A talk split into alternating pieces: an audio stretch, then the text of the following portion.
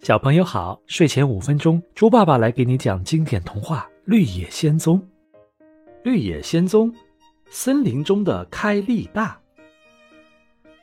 自从解救了狮子之后，Dorothy 他们一共有五个人了：Dorothy、Toto、稻草人、铁皮人，还有狮子。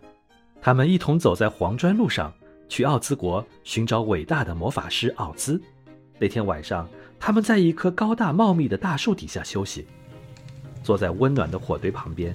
Dorothy 和 Toto 吃光了最后一点面包，连面包屑都舔得干干净净。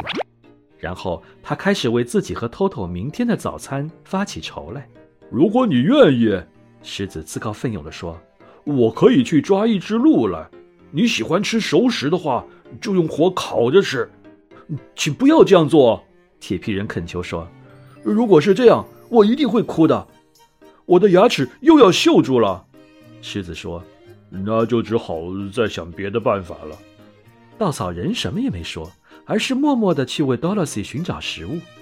他发现了一棵结满坚果的树，便摘了满满一篮子的坚果。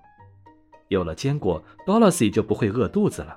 他非常感动，心想：稻草人这么关心我，说明他开始有思想了。不过，当他看到稻草人摘坚果时笨拙的样子，还是忍不住大笑起来。稻草人笨手笨脚的，坚果没采到多少，反而被他打落了一地。当他弯腰捡地上的坚果时，篮子里的坚果又咕噜噜地滚到了地上。稻草人就这样一次次地把它们捡起来。他不怕麻烦，最怕的是火。做这件事能让他离火远一点儿。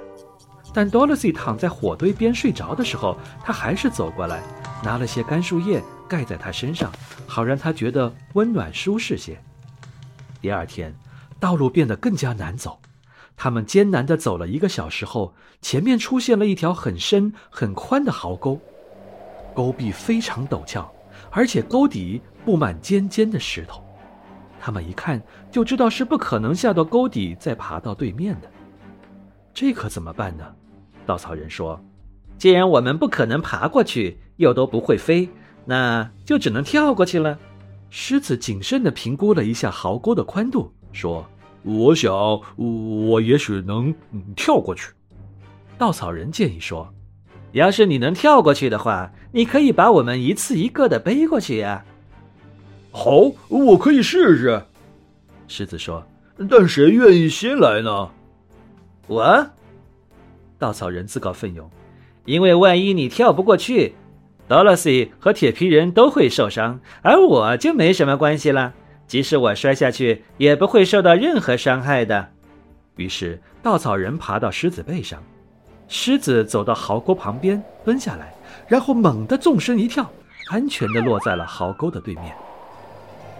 大家都高兴地欢呼起来，Toto 也兴奋地汪汪直叫。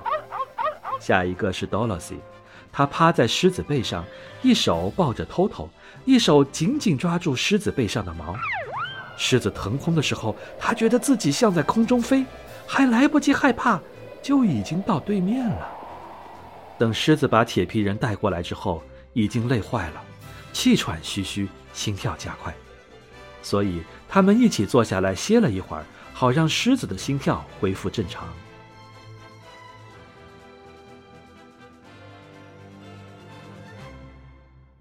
小朋友们，你刚才收听的是配乐有声童话《绿野仙踪》。今天的故事就讲到这里了。在接下来的故事中，Dorothy 和他的小伙伴们又会展开什么神奇的冒险呢？我们下一期再见吧。